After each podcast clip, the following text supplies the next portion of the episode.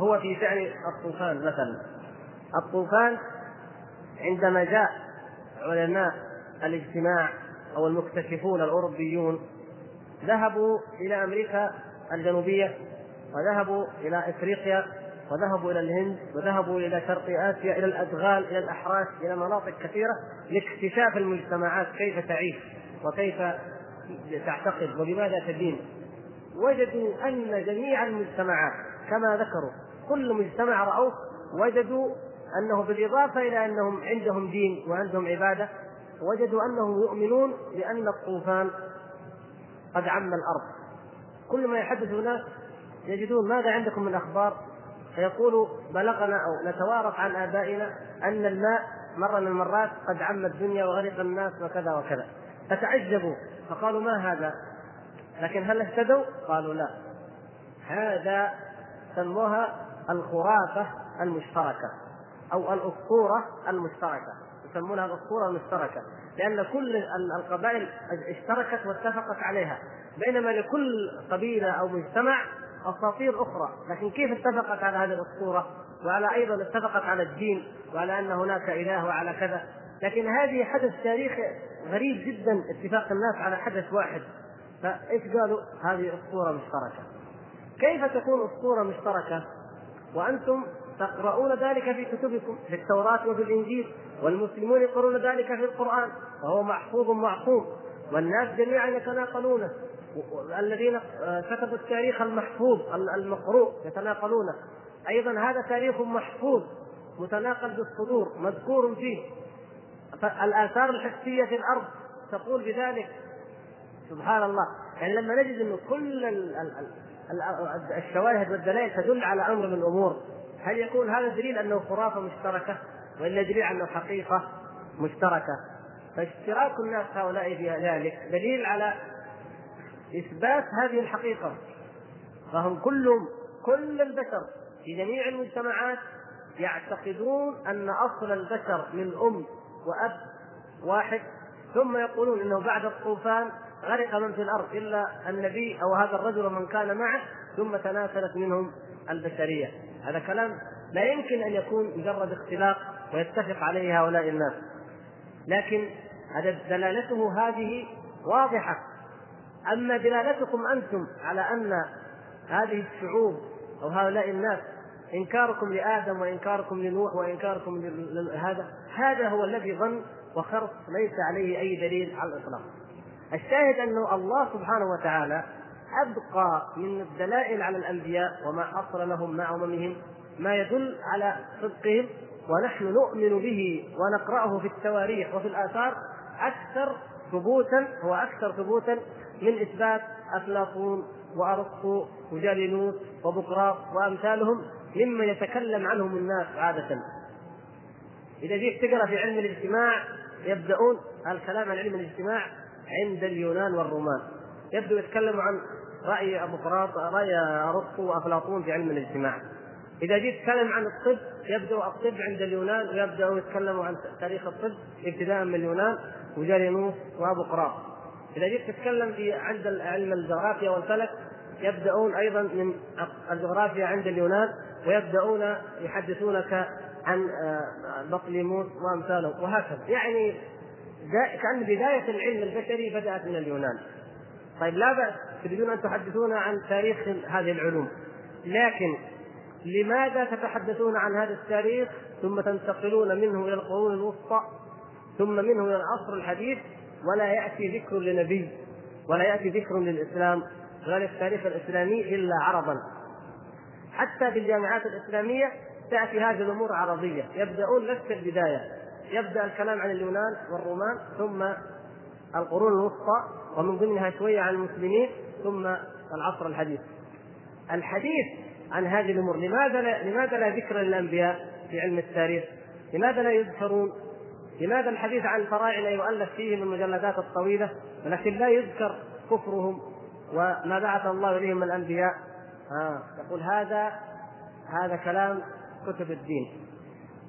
ما نتعرض له. هذا أصل القضية في أوروبا هي كذا. إرسال موسى إلى فرعون عليه السلام هذا جاء في كتب الدين ما يتعرضون له. غرق فرعون ثابت عندهم. غرق فرعون ثابت ما ما يقول في في عصر فلان الثاني من ملوك الفراعنة حصل أنه أراد أن يقاتل بعض الناس فاجتاحه الماء وغرق. انتهت بس. هذا هو الذي يقولونه. لماذا لا تذكرون أنه كذا وكذا؟ يقولوا هذا الكلام جاء في كتب الدين فقط. فنحن هنا نتكلم عن التاريخ. هذه حصة التاريخ. ما لنا دخل في حصة الدين. سبحان الله. هذا الكلام يقال في أوروبا لأنهم لما نقدوا كتبهم وأناجيلهم وجدوها مزيفة. لا يصدقها التاريخ. ومع ذلك ليست كلها زائفة. فيها حق وفيها باطل. لكن أولئك الحاقدين من الملاحدة الأوروبيين انكروها بجملتها. وقالوا التاريخ هو الحقيقة وأما الأديان فلا عبرة بها ولا يؤخذ بكلامها ولا يؤخذ بالكتب الدينية في تسجيل الأحداث التاريخية. فجاء بعض المسلمين وأخذ نفس الفكرة وأخذ نفس الرأي يتحدث عن الفراعنة ولا يذكر موسى عليه السلام ولا ما حصل له. يتحدث عن الآشوريين والكلدانيين ولا يتحدثون عن رسالة إبراهيم عليه السلام ولا عن موقفهم منهم. وهكذا. فكأن الأنبياء ليسوا موجودين من التاريخ. لماذا؟ لأن كتب التاريخ التي كتبها المشركون والكفار من الأمم الماضية لم يذكروا فيها الأنبياء. فإذا نحن لا نذكرهم أيضا. بينما ذكرهم الله عز وجل في كتابه. الشاهد يا إخوان أن خبر إغراق فرعون معلوم لدى الناس. والله سبحانه وتعالى قد ترك من آثار الفراعنة شواهد دالة على أنه سبحانه وتعالى قد عذبهم وقد أهلكهم وقد أفناهم. وكذلك كثير من الأنبياء كما نشاهد في مدائن صالح عليه السلام ترك الله عز وجل هذه الآيات الواضحة لمن رأى ولمن اعتبر ليرى الناس أن نبيا قد بعث وأن قومه قد كفروا به وأن الله عز وجل أهلكهم وهذه جبالهم التي كانوا ينحتونها ويتخذون منها القصور والبيوت ما تزال شاهدة. هذه بيوتهم فتلك مساكنهم خاوية بما ظلموا. ليرينا العبرة الله عز وجل تركها. وإنكم لتمرون عليهم مصبحين وبالليل. كانت قوافل قريش تمر عليهم. فماذا نأخذ؟ نأخذ من هذا الدلائل على نبوة الأنبياء وعلى صدق الأنبياء وعلى أنهم جاءوا بالحق من عند الله. وهذه أمور متوافرة. ومشهورة عند الناس إلا القلوب المعرضة. القلوب المعرضة الذين يذهبون في رحلة في نزهة ويصورون تلك الجبال وبعضهم يضخمها صورة كبيرة ويعلقها في البيت. سبحان الله العظيم. هذا عذاب عذاب أم أمة عظيمة. أهلكها الله عز وجل بالمعاصي. تعلقها في البيت لماذا؟ آثار آثار إيه؟ سبحان الله. النبي صلى الله عليه وسلم نهى أن يمر أن نمر بها إلا مستعجلين أي باكين. ونهى عن الإقامة فيها كما هو ثابت في قصة غزوة تبوك. ولكن القلوب الغافلة أبت إلا أن تتخذها منتزهات وملاهي وتصورها وتنظر إليها. الأهرام معلقة هنا ومدائن صالح معلقة هنا. ولا كأن أمر قد حدث. سبحان الله العظيم. هذه عبر عبر ولذلك يقول المؤلف رحمه الله إن الله سبحانه وتعالى في سورة الشعراء بعد أن يذكر كل أمة من الأمم وماذا جرى لها يقول إن في ذلك لآية وما كان أكثرهم مؤمنين وإن ربك لهو العزيز الرحيم. ويقول الله سبحانه وتعالى في آخر سورة يوسف لما قص قصة يوسف لقد كان في قصصهم عبرة لأولي الألباب. أين أين أولو الألباب فقط؟ الذين يعتبرون ويرون أمثال هذه الأحداث. فترك الله عز وجل شواهد حسية مرئية وشواهد منقولة بالتواتر تاريخيا مكتوبة أو محفوظة تدل على أن له أنبياء وأن هؤلاء الأنبياء قد بعثوا إلى أقوامهم. فمن آمن منهم نجا ومن كذب ومن كذب وكفر من أقوامهم فإنه يهلك بأنواع من الهلاك. ما تزال بعضها شاهدة شاخصة يراها أولو الألباب ويعتبر بها أولو الأبصار والألباب. فهذه أيضا من الدلائل التي يغفلها المتكلمون أو الفلاسفة وأمثالهم من الدلائل على صدق النبوة. ولذلك من الأمثلة العجيبة لما جاء فلاسفة اليونان بلغهم إن بيتا في بلاد العرب وهو الكعبة إن بيتا في بلاد العرب يؤمه الناس من جميع الأقطار لأن هذا البيت من أعظم الآثار الواضحة على النبوة كما تعلمون. من عهد آدم ثم نوح ثم إبراهيم الذي جدد بناءه ثم بقي من بناؤه من إبراهيم إلى اليوم. هذا شيء عظيم. هذا أيضا ما يدل على النبوة. فتنجذب إليه قلوب البشر من أنحاء إفريقيا ومن آسيا ومن كل كل أقطار العالم تنجذب إليه القلوب ويأتون إليه. فأخذ الناس أخذ الفلاسفه يفكرون حاروا في أمر هذا هذا البيت. كيف يفكرون؟ انجذاب القلوب إلى هذا البيت تفسيرا يتفق مع ما يقولون به من أنه لا نبوة ولا دين ولا شيء من هذا. قالوا ها كيف؟ قالوا اذا حجر المغناطيس موضوع تحت الكعبة. فلذلك ينجذب اليه الناس. سبحان الله.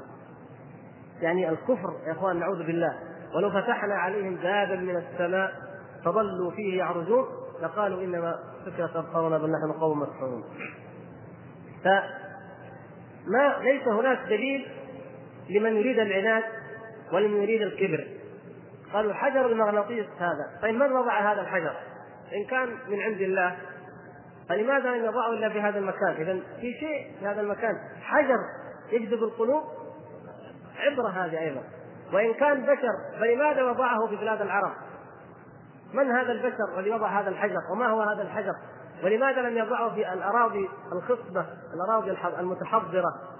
كلام لا يمكن ان يقبله العقل، لكن لأن لأن الكفار لا بد أن يتلمسوا معاذير، لا بد أن يبحثوا عن مخارج، الشاهد أن الله سبحانه وتعالى ترك من الأدلة الواضحة الجلية على إثبات نبوة النبي صلى الله عليه وسلم والأنبياء جميعا ما يقطع لكل ذي لب بأن الناس منذ عهد آدم ومنذ أن وقع الشرك في قومه فريقين أن الناس فريقان مؤمنون وكافرون وأن أصل المؤمنين وأساس إيمانهم هو بالنبوات التي يبعثها الله سبحانه وتعالى يبعث إليهم الرسل فترى أي متتابعين يأتيهم نبي ثم يأتي بعده نبي يبلغهم رسالات ربهم ويذكرهم بالله ويدعوهم إلى ما فيه صلاحهم. فلهذا يقول المؤلف رحمه الله تعالى نحن اليوم نعلم بالتواتر من أحوال الأنبياء وأوليائهم وكذلك من حال أعدائهم ما يدل قطعا وصدقا على نبوتهم غير الأدلة التي يحصرنا فيها أولئك الناس. ويقول ومن ذلك مثلا أنهم اخبروا الأمم بما سيكون من انتصارهم وخذلان أولئك وبقاء العاقبة لهم. منذ أن يبعث النبي وهو موقن بالانتصار. حتى النبي صلى الله عليه وسلم كان ورقة بن نوفل موقن بأنه نبي ويقول ليتني فيها ليتني أكون فيها جدعا إذ يخرجك قومك. علم أن قومه سيخرجونه لكن هو الذي سينتصر في النهاية هرقل يقول هكذا الأنبياء هكذا الأنبياء. يغلبون ابتلاء يبتلون ولكن تكون العاقبة لهم. فيعلم أن العاقبة تكون لهم. وهكذا أخبرنا النبي صلى الله عليه وسلم أن العاقبة كانت للأنبياء الذين من قبله وأن الله سبحانه وتعالى أهلك الأمم التي كذبتهم وكفرت بهم جميعا. ومنها الأحداث كما تحدثنا عن غرق فرعون وعن غرق قوم نوح وأمثال ذلك. ومنها وهو الشيء العظيم جدا الذي اختص الله سبحانه وتعالى بأعظمه وأشمله النبي صلى الله عليه وسلم وهو ما يأتي به الأنبياء من الشرائع من الشرائع. ولهذا يقول النبي صلى الله عليه وسلم وإنما كان الذي أوتيته وحيا أوحاه الله إلي وأرجو أن أكون أكثرهم تابعا يوم القيامة. وهكذا كان وهكذا يكون بإذن الله. أكثر الأنبياء تابعا النبي صلى الله عليه وسلم أكثرهم أتباعا. لماذا؟ لأن الله سبحانه وتعالى جعل بينته وحي نور وحي يتلى ويتناقل ويتداول ولم تكن يعني خارقة حسية يراها بعض الناس أو يتناقل أخبارها بعض الناس. وإنما مع وجود هذه أيضا الخوارق الآيات الحسية لكنها كانت وحيا يتلى. هذا الوحي أو نقول بالجملة ما يأتي به الأنبياء من الشرائع يدل عقل كل ذي عقل ولب سليم على أنهم على أنهم صادقون. فإنهم يأتون يدعون إلى البر يدعون إلى العدل يدعون إلى الأخلاق الحسنة يدعون إلى إخلاص النيات والقلوب لله سبحانه وتعالى يدعون إلى المساواة بين الناس في الحقوق والواجبات يدعون إلى إلى إصلاح الأسرة يدعون إلى إصلاح المجتمع يدعون إلى إصلاح الدولة. سبحان الله. لا يوجد خير إلا ويدل عليه الأنبياء. فلو تأمل العاقل ما يدعون إليه لوجد أنه الحق والخير والحكمة والهدى والرشاد. ولو تأمل أحوال مخالفيهم والذين يناوئونهم لوجد العناد والكبر والاستخفاف ماذا قال فرعون؟ أنا ربكم الأعلى؟ ما علمت لكم من إله غيري؟ هل هذه يدخل في عقل البشر؟ ماذا قال أبو جهل؟ قال لا نرجع حتى نرد ماء بدر. فتعزف القيام ونضرب العود وكذا وكذا ونسمع العرب أننا عزهم. هذا كلام. إذا قورن كلام النبي بكلام أعداء النبي يظهر يظهر الفرق جليا بين ما يريد هذا ويدعو إليه هذا وبين ما يريده هذا. أولئك يريدون العلو في الأرض والفساد في الأرض والاستكبار واستضعاف خلق الله عز وجل واستعبادهم. وأما الأنبياء فإنهم يريدون الإيمان والصلاح والخير والفلاح لهؤلاء البشر جميعا في الدنيا والآخرة. ولهذا يتبعهم الضعفاء أول أمرهم أو يتبعهم الأشراف العقلاء أول أمرهم. أما أصحاب المناصب وأصحاب الشهوات وأصحاب الكبر والعناد فإنهم يعرضون عنهم. فهذه هذا الدليل ما يأتي به الأنبياء من الشرائع هو نفسه من الأدلة القطعية على أنهم إنما يوحون يوحى إليهم وإنما يتلقون ذلك من عند الله تبارك وتعالى. فهذا أيضا من ضمن الأدلة المعلومة بالتواتر وبالقطع وبالبداهة من واقع حال الأنبياء صلوات الله وسلامه عليهم. هنا ينتقل الشارح رحمه الله تعالى إلى دليل آخر. دليل آخر قوي جدا. وهو الاستدلال على صدق الأنبياء وعلى حقيقة دين الأنبياء بصفات الله سبحانه وتعالى. وإن شاء الله نكون ما ننسى أننا في أول الكتاب تحدثنا عن الاستدلال بصفات الله سبحانه وتعالى على وجوده سبحانه وتعالى وعلى إلهيته وعلى توحيده. وهنا أيضا نستدل بصفات الله سبحانه وتعالى على إثبات نبوة الأنبياء. وكثير ممن دخل في الإسلام حتى في هذا العصر لو بحثنا عن سبب إسلامه لوجدنا أنه أسلم استدلالا بصفات الله عز وجل اولا. أول شيء يقول لا بد أن لهذا الكون إله. لا بد أن لهذا الكون خالقا. طيب. هذا الخالق لا يخلو إما أن يكون عادلا أو ظالما سبحانه وتعالى عن ذلك. العادل ماذا يصنع؟ الإله العادل الذي ينظر يتفكر. خلق السماوات والأرض. الكواكب يقولون احتمال احتمال أن يتصادم نجمان في الفضاء مثل احتمال أن تتصادم سفينتان إحداهما في المحيط الهادي والأخرى في المحيط الأطلسي. لا يمكن ابدا سبحان الله إذا كان الكون بهذا الشكل ما في تصادم ما ترى في خلق الرحمن من تفاوت؟ التناسق الإبداع العدل في الكون موجود. طيب هل يمكن هذا الإله العادل أن يترك الإنسان؟ بعضه يأكل بعض بعضه يظلم بعض. أمم تقتل أمم شعوب تتسلط على شعوب. دون أن يعطي هذا الإنسان منهج دون أن يعطيه آه، صراطا يمشي عليه يتفكر أولئك الناس ويقولون لا لا يمكن لا يمكن ابدا إلا أن يكون له دينا وأن يكون له منهجا قد وضعه البشر. يقولون اذا من هنا نبدأ. أين يكون هذا المنهج؟ اليهودية؟ يقرأها. النصرانية؟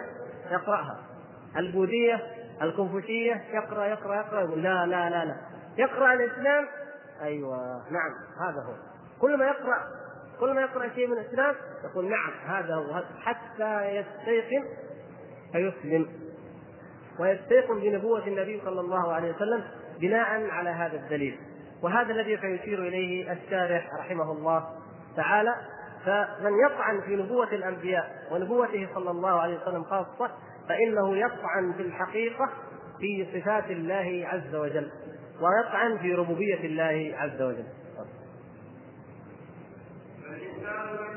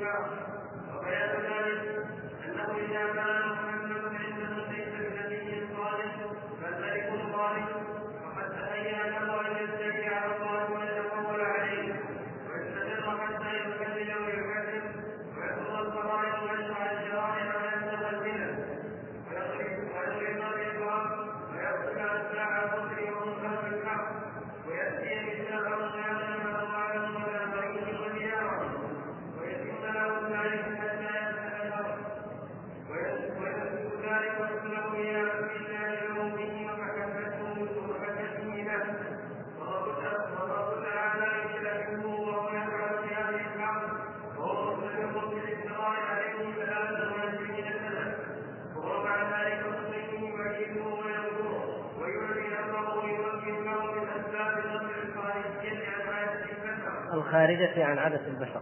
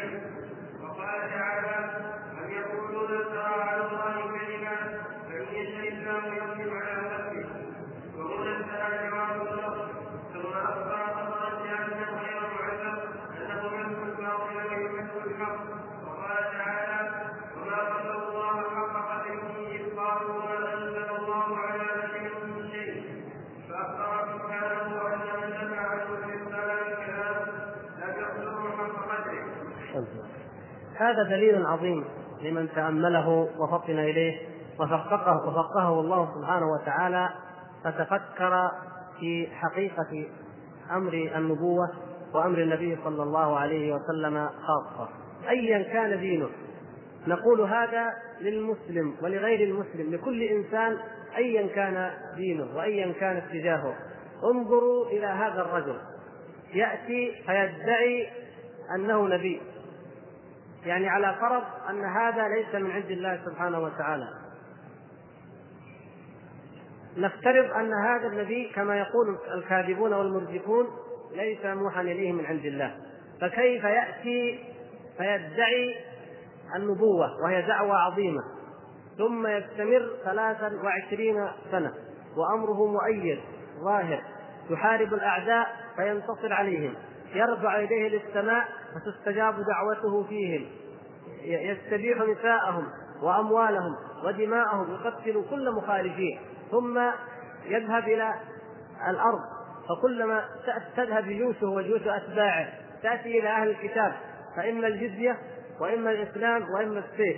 تأتي إلى المشركين فإما الإسلام وإما السيف. شيء عجيب. أمور يفعلها وهو مؤيد ظاهر. وترتفع المآذن في شرق الأرض وفي غربها. أشهد أن لا إله إلا الله وأشهد أن محمدا رسول الله ويخرج ذكره ويعظم أمره ولا يعلم أن أحدا سبه أو طعن فيه أو كذبه إلا أذله الله وأخذله الله سبحانه وتعالى وهدم كبره. كل هذه الدلائل الواضحة البينة ومع ذلك يكون هذا الرجل مفتريا على الله ويقول هذا من عند الله وهو ليس من عند الله. هذا في الحقيقة ليس الذي يطعن في نبوته لا يطعن فيه يطعن في الله. هذا ما يريد المؤلف أن يقوله. من يقول هذا القول يطعن في الله عز وجل. إما أن هذا الكون ما له إله يمشي هكذا فوضى وهذا لا يمكن. أن يعني أتباع الأنبياء على الأقل جميعا يؤمنون بأن الأنبياء جاءوا من عند الله. وإما أن يكون هذا الرب لا حكمة له ولا تدبير وإنما هو الظلم ظالم وهذا لا يليق بالله عز وجل. كل من يعلم شيئا عن الله عز وجل لا ينسب الله تعالى إلى الظلم. بل كما قلنا إن الكون يشهد بأن هذا الإله حكيم وعادل عدل. فكيف نقول إنه ظالم وإنه لا حكمة له وإنه لا تدبير له؟ إلا إذا على هذا الكلام أنه ينصر هذا المفتري عليه ويرفعه فوق العالمين ويظهر سلطانه ويظهر شأنه ويؤيده. سبحان الله. إذا كان قديرا أيضا هذا الإله إذا قلتم إنه إنكم تؤمنون بالإله وأن هذا الإله قدير يقول نعم قدير لأنه خلق هذه النجوم والمجرات والكواكب العظيمة. هذا القدير ألا يقدر على بشر؟ بشر يفتري عليه. فلذلك قال فإن يشاء الله يختم على قلبه. لو أن هذا الإنسان يفتري على الله يقول قال الله قال الله أوحى الله. الله عز وجل يرضى أنه يفتري عليه هذا الافتراء يختم على قلبه يميته ينتهي الأمر. ولهذا قريش قالوا اصبروا ان امشوا واصبروا على آلهتكم. إن هذا شيء يراد قالوا شاعر نتربص به ريب المنون. ما رأيكم؟ محمد الآن فوق الأربعين سنة. كبير. نصبر عليه كذا سنه ويموت زي ما يموت الناس تخلص المشكلة. لو أن المسألة مساله رجل أي رجل يدعي دعوة يموت وتموت دعواه بعده. قد يتبعه البعض ولكن تموت. لكن القضية لا قضية نصر وتأييد وإظهار وإعلاء فوق العالمين جميعا.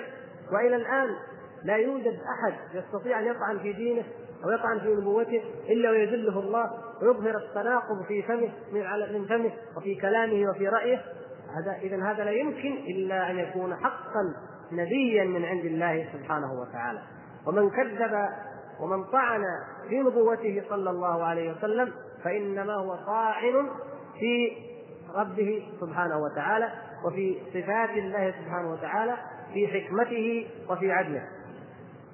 نعم قد يقال إن بعض الكذابين يظهر لهم شأن لكن يتضح امرهم مسيلمة جمع بعض الناس ظهر له شيء من الأمر. الاسود العنسي في اليمن ظهر له شيء من الأمر. لكن الله عز وجل اخذلهم وأذلهم ونصر جنده عليهم. كذلك يظهر بعض المفترين أو بعض الكذابين أو بعض الدجالين تكون لهم دول أو أمم أو شيء من هذا. ولكن من تأمل ما جاءوا به عرف أنه على غير الحق. وأن الله سبحانه وتعالى لم ينصرهم ولم يؤيدهم وإنما فتنهم وفتن بهم. فما كان لهم من من ظهور ومن بروز فإنما هو فتنة لهم ولمن اتبعهم.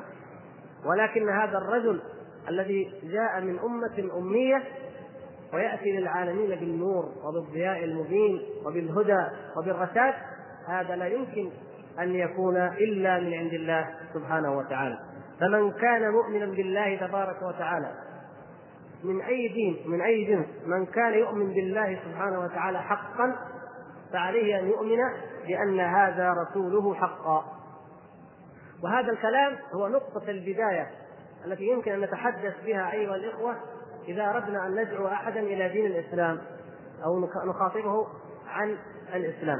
لابد أن ننظر إن كان يؤمن بالله وأن الله حكيم وأن الله عدل سبحانه وتعالى وأنه لديه من على الأقل ما يسمونه حسن التصرف والتدبير فنخاطبه بمثل هذا الكلام ونخاطبه بصحة هذا القرآن الذي بين أيدينا. لن يتغير منه حرف ولا يذهب أحد يطعن فيه أو يغير فيه إلا ويفضحه الله سبحانه وتعالى على العالمين. هذا لا يمكن أن يكون إلا بتأييد من الله وأن الله سبحانه وتعالى مؤيد وناصر لدينه وصلى الله على نبينا محمد وعلى آله وصحبه.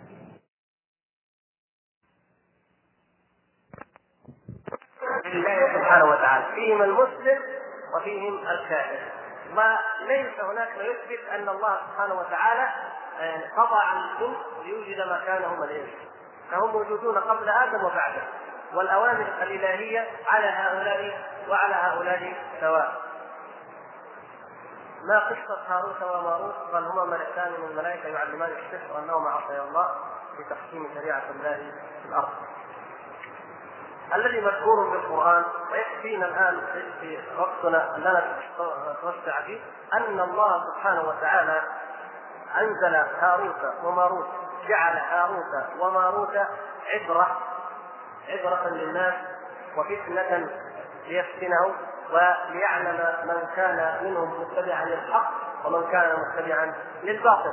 ليتبين ليكون الناس على هذه الفتنة ولا غرابة فيها؟ الدجال فتنة سيأتي في آخر الزمان أعاذنا الله من شره. فالله سبحانه وتعالى يقول واتبعوا ما تتلو الشياطين على ملك سليمان أي اليهود. اليهود اتبعوا السحر.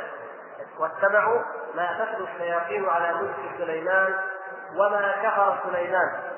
ولكن الشياطين كفروا يعلمون الناس السحر وما أنزل على الملكين ببابل هاروت وماروت. ثم قال وما يعلمان أي هاروت وماروت وما يعلمان من أحد حتى يقولا إنما نحن فتنة فلا تكفر هم يعلمون ويقولون إنما نحن فتنة فلا تكفر هكذا. فيتعلمون منهما ما يفرقون به بين المرء وزوجه وما هم بضارين به من أحد إلا بإذن الله.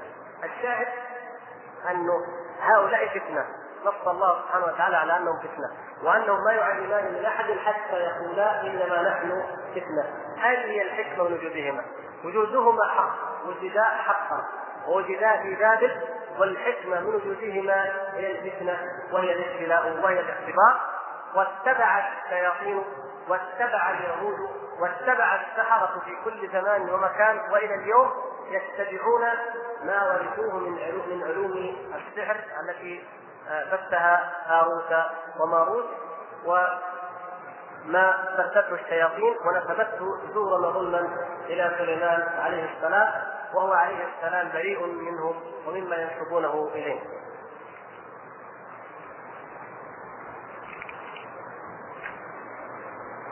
نبدأ بأسئلة العقيدة كالعادة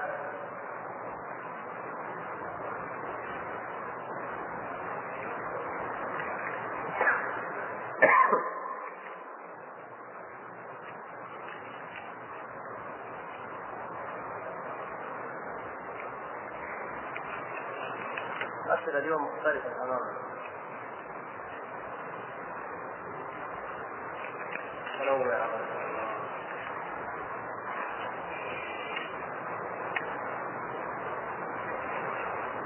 خلي الموضوع التطور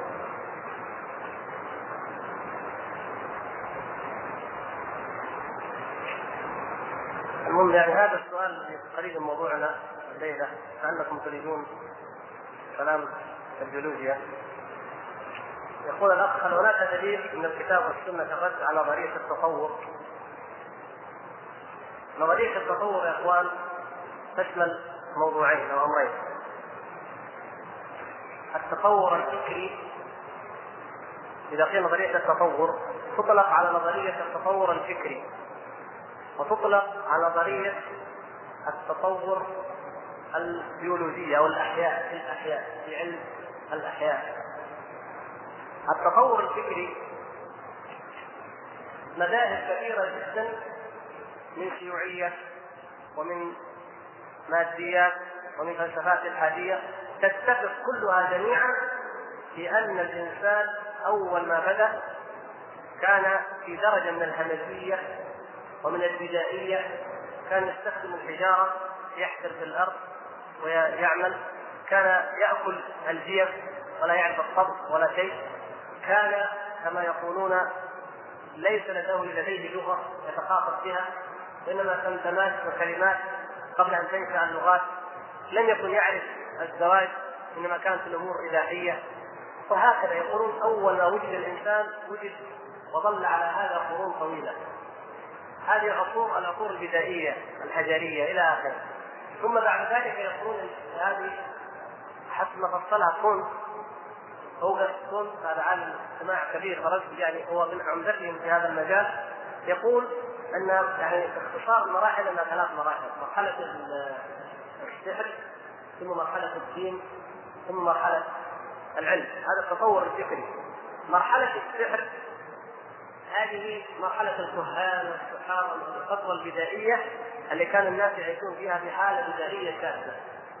ويقول الدليل على ذلك ما يوجد الآن في إفريقيا في أمريكا الوسطى في المناطق المنحطه المتأخرة أنهم يستخدمون السحر ويعيشون في العبادات والأشياء الوثنيه مثلا المرحلة الثانية مرحلة الدين يقولون تطوروا الكهان والسحار أصبحوا يسمون رجال الدين ومنها النصرانية هم طبعا لا يدخلون على الإسلام لكن يقول اليهودية والنصرانية أصبح رجال دينهم مثل ما كانوا الكهان والسحار ثم مرحلة العلم لما ظهر العلم واكتشف وهي مرحلة جديدة تقضي على الدين وتقضي على السحر. في الجملة يقولون كل الأشياء تطورت ويقيسونها على شيء واحد يقيسونها على التطور المادي. الإنسان أول أمر كان يسكن كما يقولون المغارات ثم بنى البيت ثم كذا ثم ناطحات السحاب. إذا على كلامه كل الحياة كذا، كل الحياة تبدأ من لا شيء ثم تصل إلى القمة. التطور الفكري مصاحب ومزاوج للتطور المادي والتقني. هذه نظرية. وهذه نظرية قل أن يخلو منها علم العلوم. وقل أن تخلو كلية من الكليات لا تدرسها سواء الكليات التي تدرس العلوم الطبيعية أو العلوم الإنسانية. لأنه نفس الشيء. علم الطب يقول لك بدأ بدايات بسيطة ثم تطور. وهكذا. إذا أيضا نفس الشيء في العقائد في الأفكار في الأديان كلها بدات خرافات ثم تطورت. هذا نكذبه تكذيبا قاطعا بما صح في كتاب الله سبحانه وتعالى من أن آدم عليه السلام كان مؤمنا موحدا متكلما وعلم آدم الأسماء كلها ثم عرضهم على الملائكة. إلى اخر الآيات المعروفة. فآدم عليه السلام كان متكلما كان فيها اللغة. وكان آه، يعرف اللباس. يقولون انظروا العراة في إفريقيا في غابات الأمازون إلى الإنسان القديم كان عاريا. لا. الله سبحانه وتعالى ألبس آدم وحواء وكان يعلمان ذلك. والمهم الوقت يضيق نقول نرد عليهم في هذه القضية ما يتعلق بالإيمان وبالتوحيد. أول ما وجدت الإنسانية وجدت موحدة واستمروا على التوحيد عشرة قرون حتى فشى الشرك في قوم نوح.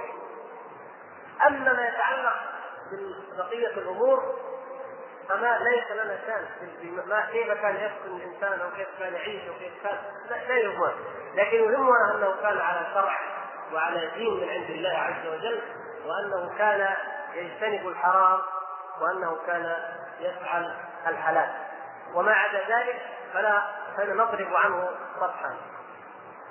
القضية الأخرى نظرية التطور في الأحياء هذه يقولون إن الكائنات تسلسل بعضها من بعض من الكائن ذات الخلية الواحدة إلى الإنسان بعضها يتولد وبعضها يتوارث من بعض وهذه هي التي تشتهر عند الناس نظرية التطور أو نظرية داروين.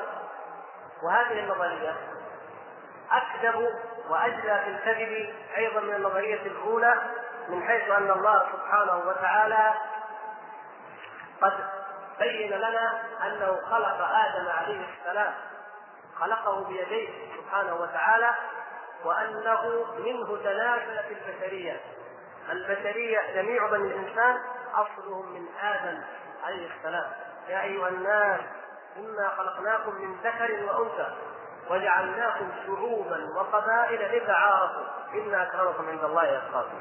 كل شعوب الأرض أصلها من رجل واحد ثم بث الله تعالى منهما رجالا كثيرا ونساء هذه لدينا واضحة. ما قبل آدم عليه السلام وما لا يتعلق بآدم عليه السلام والإنسان أي كونه أول ما وجد على الأرض مثلا الحيوانات ذات الخلية الواحدة أو الحيوانات اللافقاريه ثم الفقارية ثم ذوات الثديين ثم كذا لا يهمنا. هذا مثل ما قلنا في الأول. هذا لا يضرنا. تكون الاسماك خلقت قبل الطيور ولا الطيور قبل الأسماك ما يضرنا هذا الشيء. ولا ندري ما ما يهمنا. يهمنا أن الذي خلقها جميعا هو الله عز وجل. وأن هذا الخلق لم يكن بعضها تسلسل من بعض في الطبيعة ولا جرثومه جاءت من الشمس وصاحت في المحيط وبعدين طلع منها ما أدري إيه الكلام الذي لا يكون عليه أي برهان. لا. هذا نكذبه. أما تفاصيل نشأة الأحياء أو تدرجها وأن الله عز وجل شاء أن يخلقها على مراحل أو يخلقها متسلسلة كما شاء سبحانه وتعالى. لا يضرنا ذلك ولا يهمنا لكن لما نقول عند آدم لا خلقه خلقا مستقلا وخلق جميع البشر من ذريته عليه السلام. وكان موحدا على التوحيد والعلم. ثم يحصل فجوات نعم فجوات بين آدم عليه السلام وبين نوح وقع الشرك. في قوم نوح. بين نوح عليه السلام وبين عاد وثمود فجوات تاريخية يمكن أن يقع بينه أو في في مناطق أخرى من العالم غير هذه المناطق التي قصها الله علينا.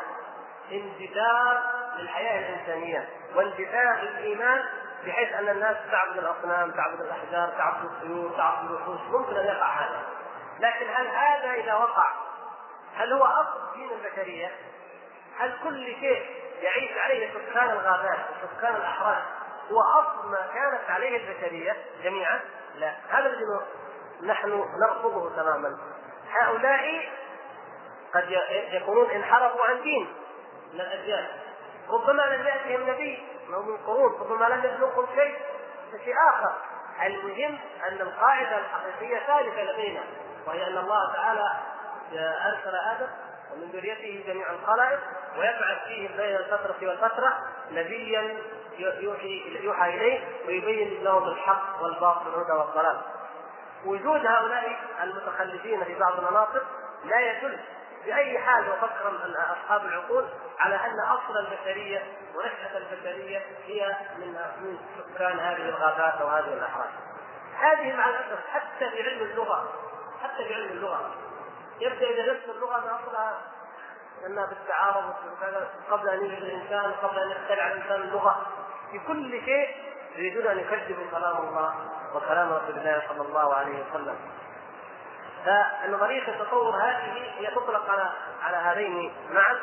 والذي يهمنا هو أن الله سبحانه وتعالى خلق آدم عليه السلام ونكذب بذلك دائما في قوله إنه جاء من حلقة مفقوده، إيش الحلقة المفقوده؟ ما يدرون إلى الآن. وقد كذبه من بعده من علماء البيولوجيا البيولوجيا الأحياء يعني كذبوه. وردوا عليه من نفس الداروينية التي يسمونها الداروينية الجديدة نفس مذهبه هو لقب الخلاله ومن الأمثلة على ذلك سنرص يعني مثال واحد.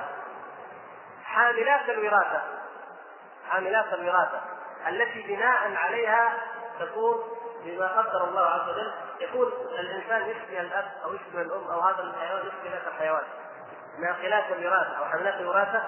لما كتب داروين نظرية التطور لم تكن قد اكتشفت بعد. يعني يكفينا هذه حقيقة تهدم كل ما يمكن أن يقال عن داروين ونظرية التطور. الوراثة التي يعتمد كلام داروين عليها على ينتقل هذا الحيوان إلى هذا الحيوان عن طريق الوراثة؟ الخلايا حاملات الوراثة في الخلية لم تكن قد اكتشفت بعد حتى بعد موت الا بعد موت داروين بسنوات فكلامه اذا ظن وخرق والله سبحانه وتعالى يقيم الحجة عليهم من أنفسهم وبأقوالهم ولذلك يا إخوان هذه العلوم لو أننا استطعنا أن نستفيد منها والله إنها أداة للإيمان بالله. علوم الأحياء. والفيزياء والجيولوجيا أداة في الإيمان. لأنها ممكن أن تحور معدل لتصبح تطبيقا لما ورد في الكتاب والسنة. قل انظروا ماذا في السماوات والأرض. أولم يسجدوا في الأرض؟ فينظروا كيف بدأ الخلق. هذا هو كيف بدأ الخلق.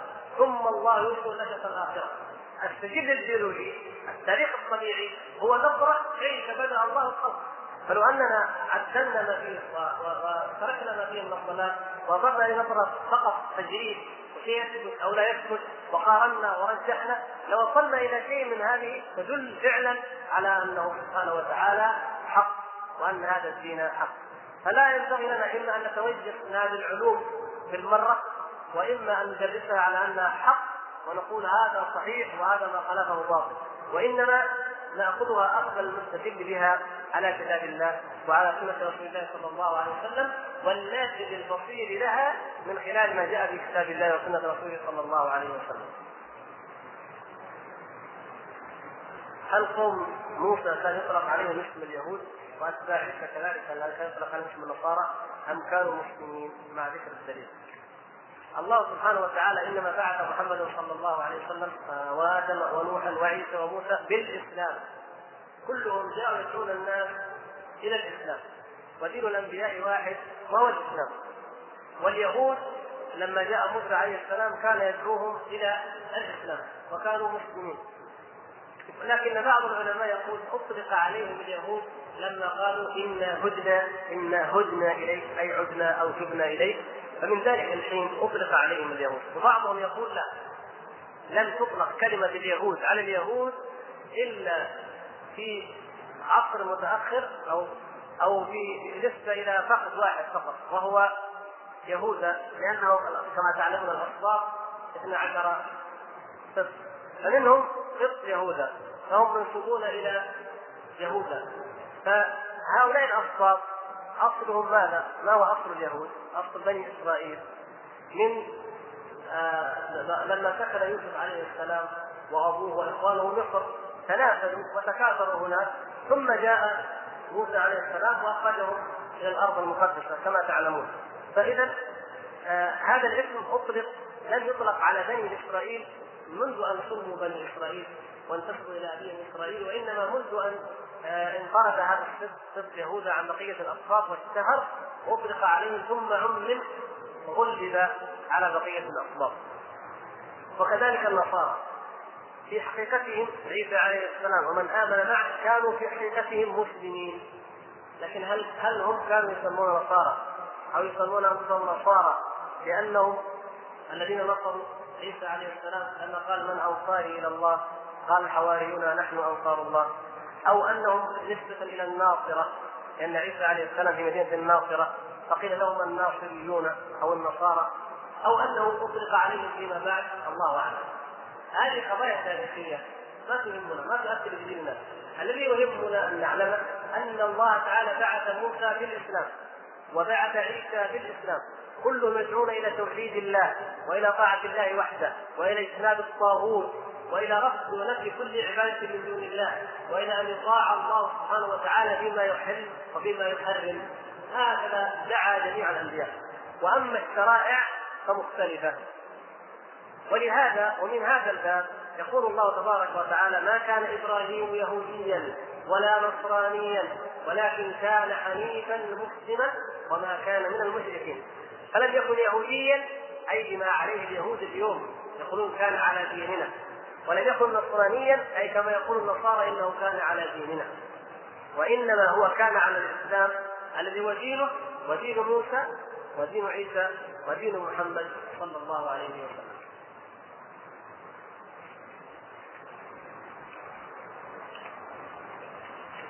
هذا سؤال طويل عن معنى التوحيد.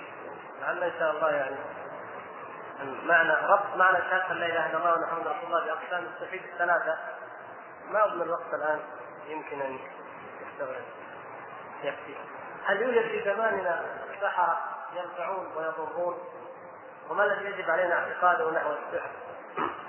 نعم يوجد في هذا الزمان سحرة ينفعون ويضرون بإذن الله. نعم. وما هم بضارين به من أحد إلا بإذن الله. الله سبحانه وتعالى جعلهم كما جعل هاروت وماروت والشياطين من قبل فتنة. إما أن إنسان يعتقد فيهم الضر والنفع مستقلا وأنهم هم يؤثرون بأنفسهم وأنه ما يفعلونه حق فيشرك ويكفر بالله سبحانه وتعالى مع أن هاروت وماروت كانوا كانا يقولان إنما نحن فتنة فلا تكفر لكن سحرة اليوم ما يقولوا للذي يأتيهم إنما نحن فتنة فلا تكفر. يقول أنا ما عندنا إلا الحق ما يكفي إلا الله. ما نعالج إلا بالكتاب والسنة وما نعالج إلا بالآيات وما عندنا كذا فهاروت وماروت كانا صادقين. وأما سحرة اليوم فهما فهم كذابون دجالون لا يقولون الحقيقة. وهذا من الفرق بين بين أولئك وهؤلاء. يجب علينا اعتقاد نحو السحر يجب أن نعتقد أن السحر حق لأن الله ذكره في كتابه سبحانه وتعالى. وأنه قد يؤثر وقد يضر وقد ينفع لكن بإذن الله سبحانه وتعالى لا استقلالا ولا تسلطا من عند أصحابه وما يعملون. ويجب أن نعتقد أن من ذهب إلى هؤلاء الناس فأخبروه ببعض المغيبات فصدقهم أنه كافر كما قال النبي صلى الله عليه وسلم من كاهنا أو عرافا فصدقه بما يقول فقد كفر بما أنزل على محمد كفر بقول الله عز وجل وعنده مفاتح الغيب لا يعلمها إلا هو سبحانه وتعالى. والآيات الكثيرة في بيان أن عالم الغيب هو الله وحده. ويكفر بذلك ويكذب كتاب الله وسنة رسوله صلى الله عليه وسلم. هذا الذي نعتقده فيه. نؤمن بحقيقه انه حق ومن أنكر السحر فهذا كافر بعد قيام الحجة عليه لأنه جاء في الكتاب والسنة نؤمن بأنه يؤثر ويضر وينفع ولكن بإذن الله سبحانه وتعالى نؤمن بأن من ذهب إلى الساحر واعتقد أنه يمكن أن يضر وينفع استقلالا أو صدقه بشيء من المغيبات فإنه كافر مثله. آه كذلك ما يتعلق بالعلاج لا يجوز للانسان أن يذهب إليه ليعالجوه ولو كان من سحر ولو كان العلاج من سحر لا يجوز أن يذهب الإنسان لياخذ العلاج علاج السحر من عند السحرة وحد الساحر ضربة بالسيف فعل ذلك ثلاثة من أصحاب النبي صلى الله عليه وسلم. فلا يجوز أن نخالفهم فيه. وهو أن الساحر حده أن يقتل بالسيف ولا يجوز قراءة كتب السحر ولا اقتناؤها. حتى لو اقتناها الإنسان فإنه قد يقرأها أبناؤه. الا الضرورة مثلا كعالم أو باحث يريد أن يبحث في هذه الأمور ليبين ضلالها. لكن لا يجوز ان أن يسمح بها وأن تنتشر بين الناس وتروج فيهم الضلال والفساد والانحراف. ولا يجوز أن نضخم موضوع السحر أيضا. يعني هذا التنبيه بالمناسبه لا نضخم موضوع السحر نضخم السحرة. نقول يمكن يكون يعلم إيش أسوي الآن. ولو ذهبت إليه أو كلمته أو قلت أنك كذاب ودجال يمكن يصنع بي ويصنع بي ويسلط علي ويفعل لا يا هذه الأوهام ينسجونها حول أنفسهم كثير. لكن إذا أخبر عن واحد منهم وذهبت الشرطه لتقبض عليه وأرسل عسكري مسكين ما يعرف هذا الكلام ويدري عن شيء قالوا احذف واحد من الناس يروح يجتاز ولا يتجاهل ما عنده أي حيله لا يقدر يخرج ولا يقدر يسحر العسكري. يقدر يسحر الضابط اللي حقق معه ولا يعمل أي شيء فلماذا ننسى هذه الحقيقة المشاهده ونتوهم أنه بيدهم سلطه ويمكن يسلط ويمكن يفعل أين الجن؟ إذا وضعوه في الزنزانه أين الجن؟ الذين لماذا يحطون الزنزانه ويخرجون؟ أين القوة التي نتخيلها عن خدمه وعن اتباعه؟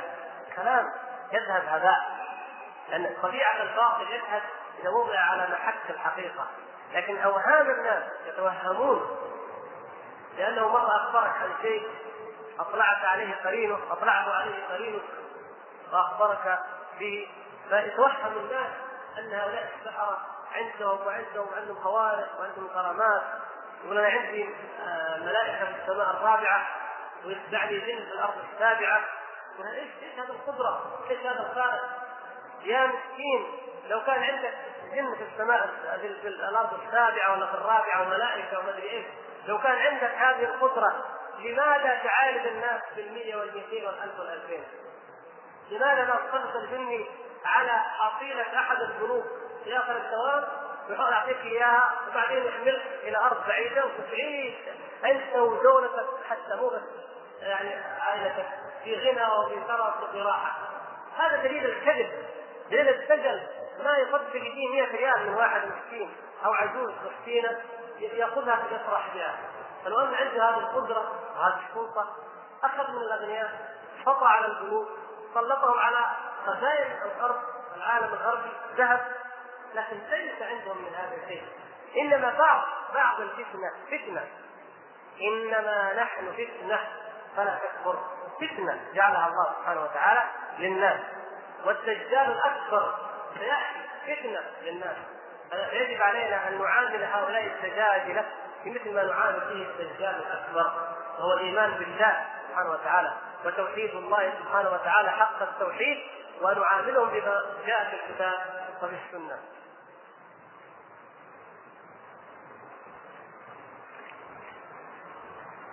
في موضوعات يعني أيضا بزيارة القبور وما يتعلق بها قد يضيق المقام عن تفصيل ذلك. يقول الأخ الرافضة والمعتزلة والأشاعرة عرفنا عنهم الكثير والحمد لله ولكن ماذا عن الفرق الموجودة الآن والتي حدثت كالبهائية والفكر الموجود الاشتراكي والرأسمالي والشيوعية هذا طبعا ليس موجودا في كتابنا هذا الذي ندرسه والمطلوب هو أن تخصص جزءا من وقت الإجابة عن أسئلة يتحدث عن مثل هذه المبادئ الهدامه والأفكار والمذاهب حتى نكون على بينة من أمرنا فيما نعيشه اليوم وجزاكم الله خيرا. نحن منهجيا يا إخوان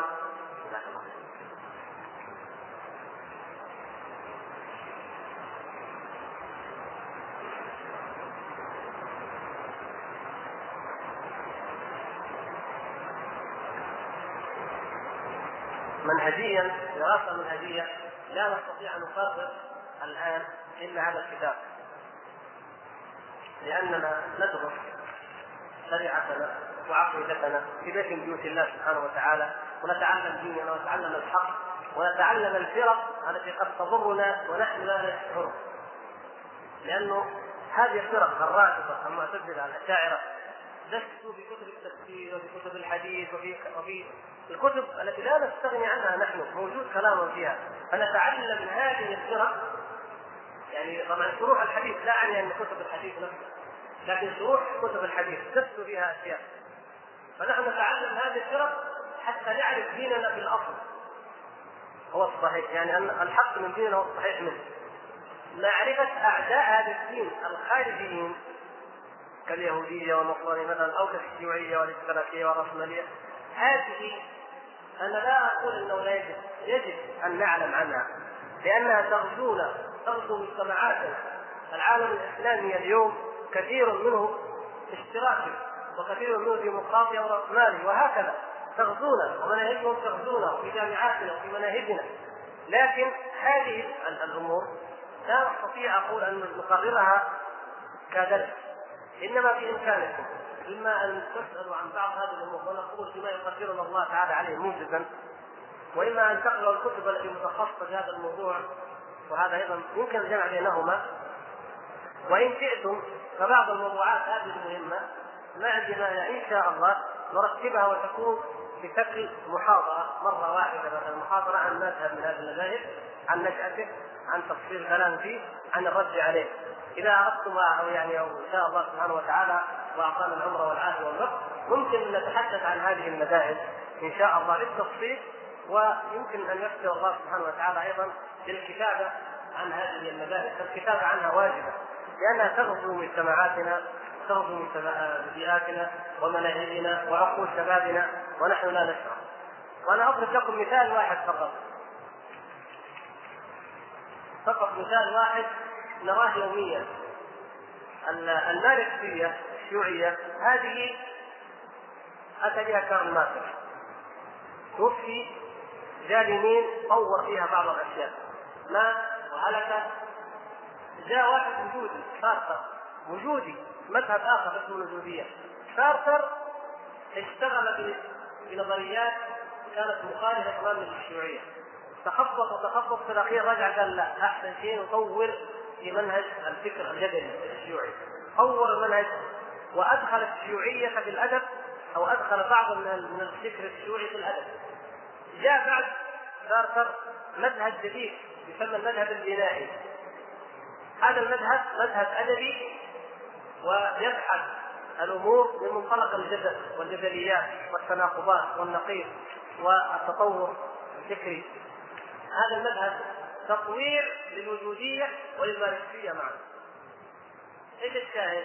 الشاهد من هذا الكلام أن هناك من يكتب عن هذه النظرية البنائية ويدعو إليها في الصحافة تحت ستار الأدب. ما يجيبها انها مذهب فكري ولا يتعرض فيها واضح وضوح كذا للكفر أو الإيمان أو القرآن أو السنة. يجيبها على أساس إنه الحداثة. تسمى الحداثة أحيانا.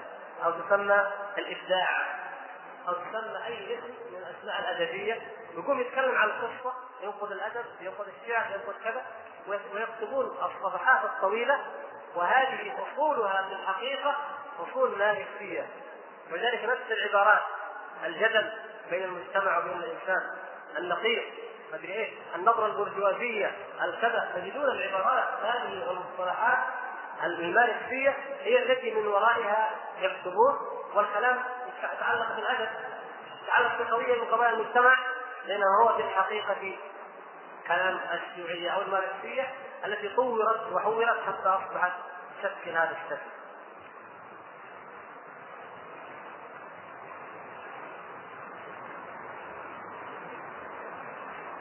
مرت على ما يقول أن الصالحين خدم من الجن قياسا على سيدنا سليمان عليه السلام. ومرت على من يقول إن الجن يطلبون العلم على يد الأولياء والصالحين.